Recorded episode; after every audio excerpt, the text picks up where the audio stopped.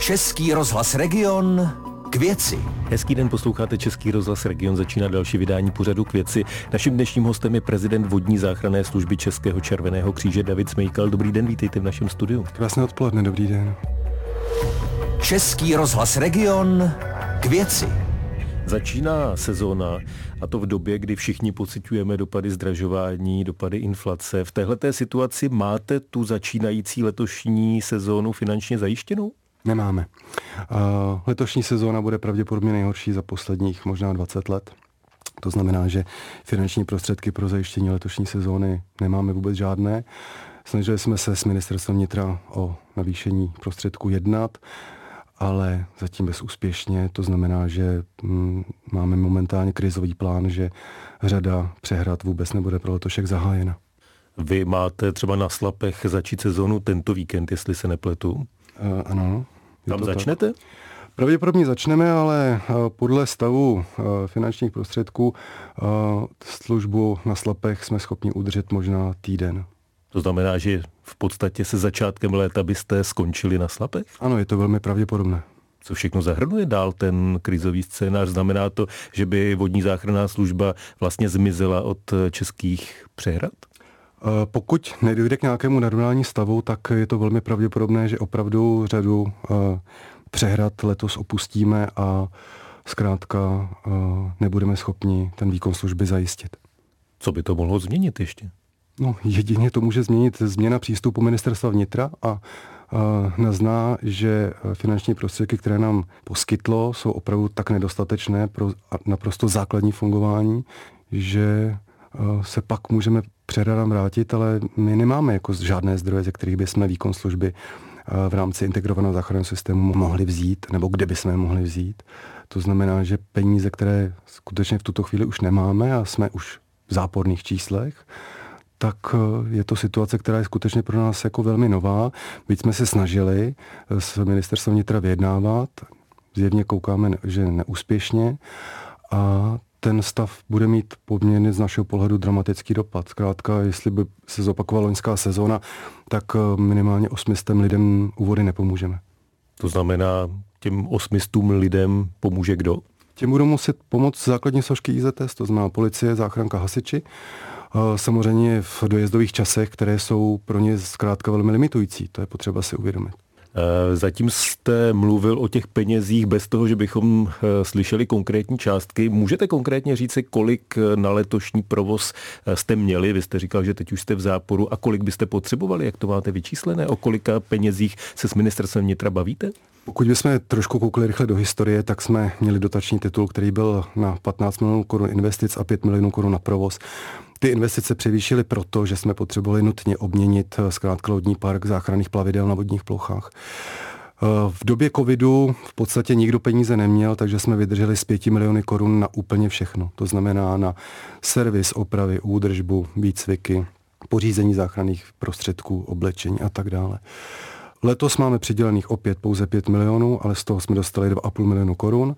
Ty jsme už dávno vyčerpali na zcela mandatorní výdaje, jako jsou pojištění a prostě věci, které jsou s provozem vůbec, vůbec zase spojené. No a teď nemáme v podstatě vůbec žádné prostředky na to, aby jsme nalili byt jediný litr benzínu do našich člunů. A vy jste říkal tedy, že, jestli jsem to dobře pochopil, že příslip pro letošní rok mělo být těch 5 milionů, 5 milionů. že jste dostali polovinu. Pokud dostanete těch zbylých 2,5 milionu, tak eh, ty katastrofické krizové scénáře můžete dát k ledu a vydržíte? Nedáme je k ledu určitě ne, protože samozřejmě už v tuto chvíli jsme minimálně 500 tisíc mínusu a potřebujeme mít eh, peníze i v rezervě na opravy údržby během sezóny. To znamená, když se něco stane s nějakým plavidlem, musíte okamžitě do servisu a ten samozřejmě musíte zaplatit.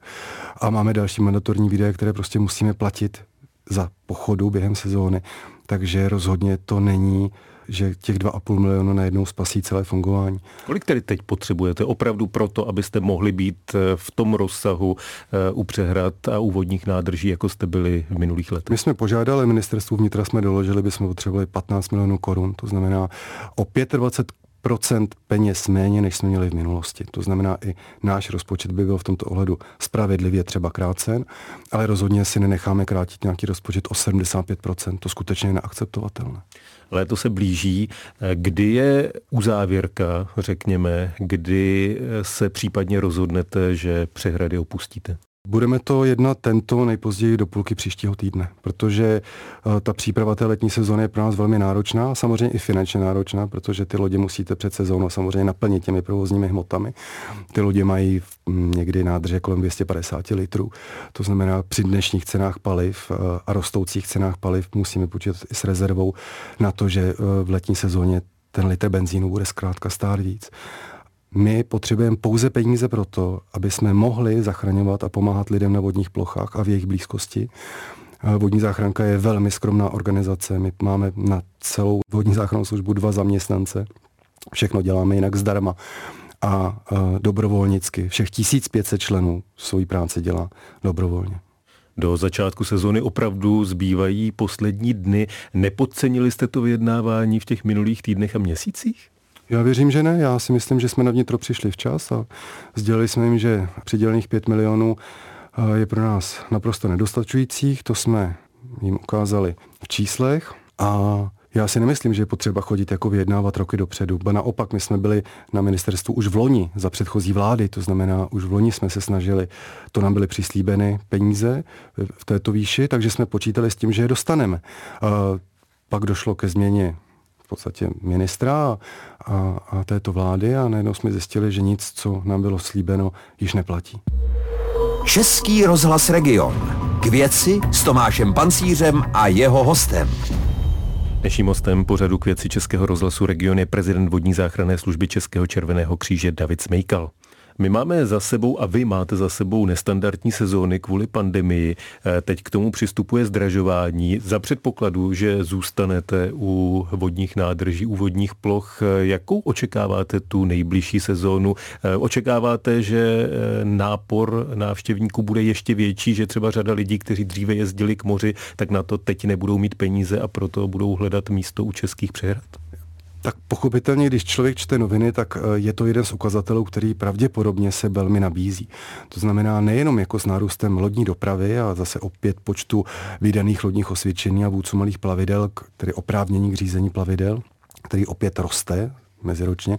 Ale ona i meziročně vyskočil počet utonulých osob o 30, to je taky potřeba zmínit, eh, že i toto v podstatě v našem státě nikoho nezajímá. A ano, předpokládáme, že ta návštěvnost vodních ploch by mohla být letos vyšší, než byla v minulosti.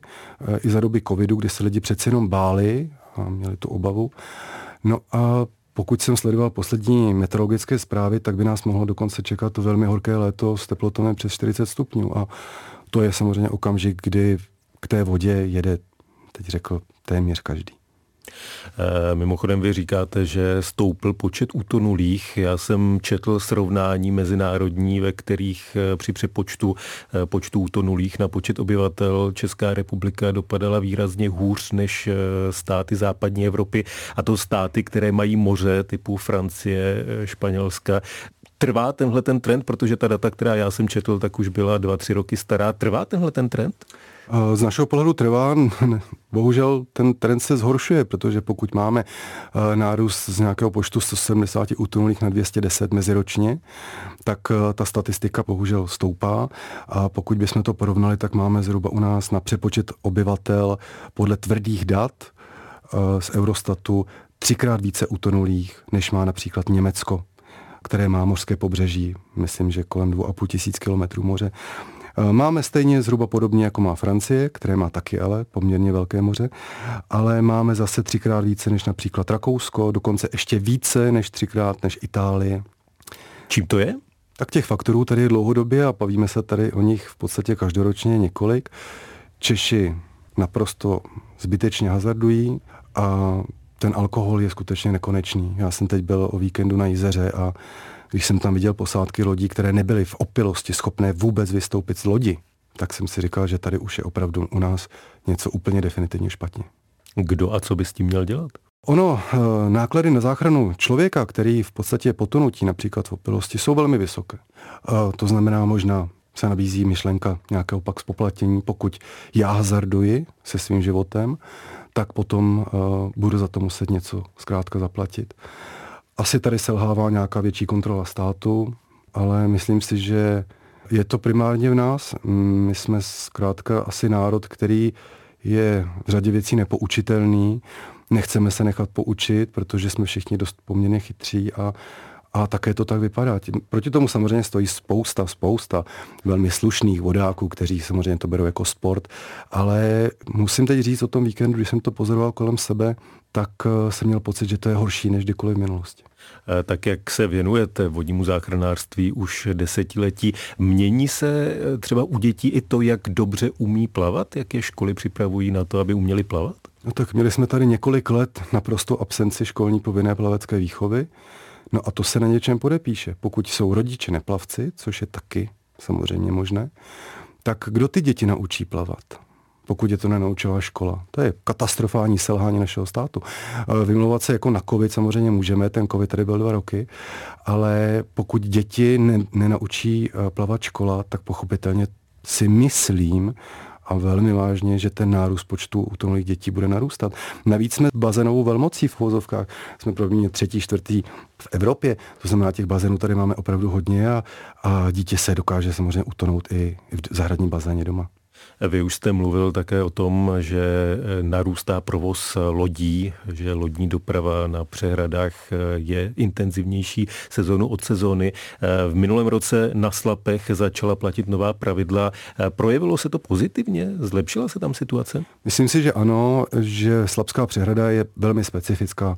Je blízko Prahy, to znamená návštěvnost zejména obyvatel Prahy a středočeského kraje je zde na této přehradě velmi intenzivní. Ta přehrada není úplně široká, pokud znáte Slapy, tak zkrátka je to velká přehrada, ale její šíře není tak velká. Na tu přehradu se musí vejít parníky, motorová plavidla, plachetnice, lidi na pedalboardech, plavci, koupající se, spousta dalších lidí. Myslím si, že ještě stále nemáme v sobě zakořeněný ten pocit jakési ohleduplnosti jeden k druhému. Projevuje se to zejména mnohdy u půdců plavidel, kteří výjíždí mezi žluté boje, kde zkrátka nemají co dělat, protože to jsou prostory vymezené pro plavce. Naopak zase plavci plavou jim do plavební dráhy, kde zase oni nemají co dělat. No a to sklidnění provozu na té Slabské přehradě si myslím, že bylo vhodné, účelné a pro bezpečnost úplně všech si myslím, že je velmi důležité. Zejména i pro ty vůdce malých plavidel, kteří se na to nejvíce pravděpodobně stěžovali ale já to znám ze své 30-leté praxe na vodě velmi intenzivně. Sluneční den, hladina lesklá, vlnky, hladina plavce je v podstatě v takovýchto podmínkách téměř neviditelná. To znamená i vlastně pro ně ta bezpečnost je v tomto, že to riziko střetu plavidla s plavcem je eliminováno. Říká dnešní host pořadu k věci Českého rozhlasu region prezident vodní záchranné služby Českého červeného kříže David Smejkal. Díky, že jste byl naším hostem na viděnou, naslyšenou. Děkuji a všem krásné léto. Od mikrofonu se loučí Tomáš Pancíř. Český rozhlas Region k věci.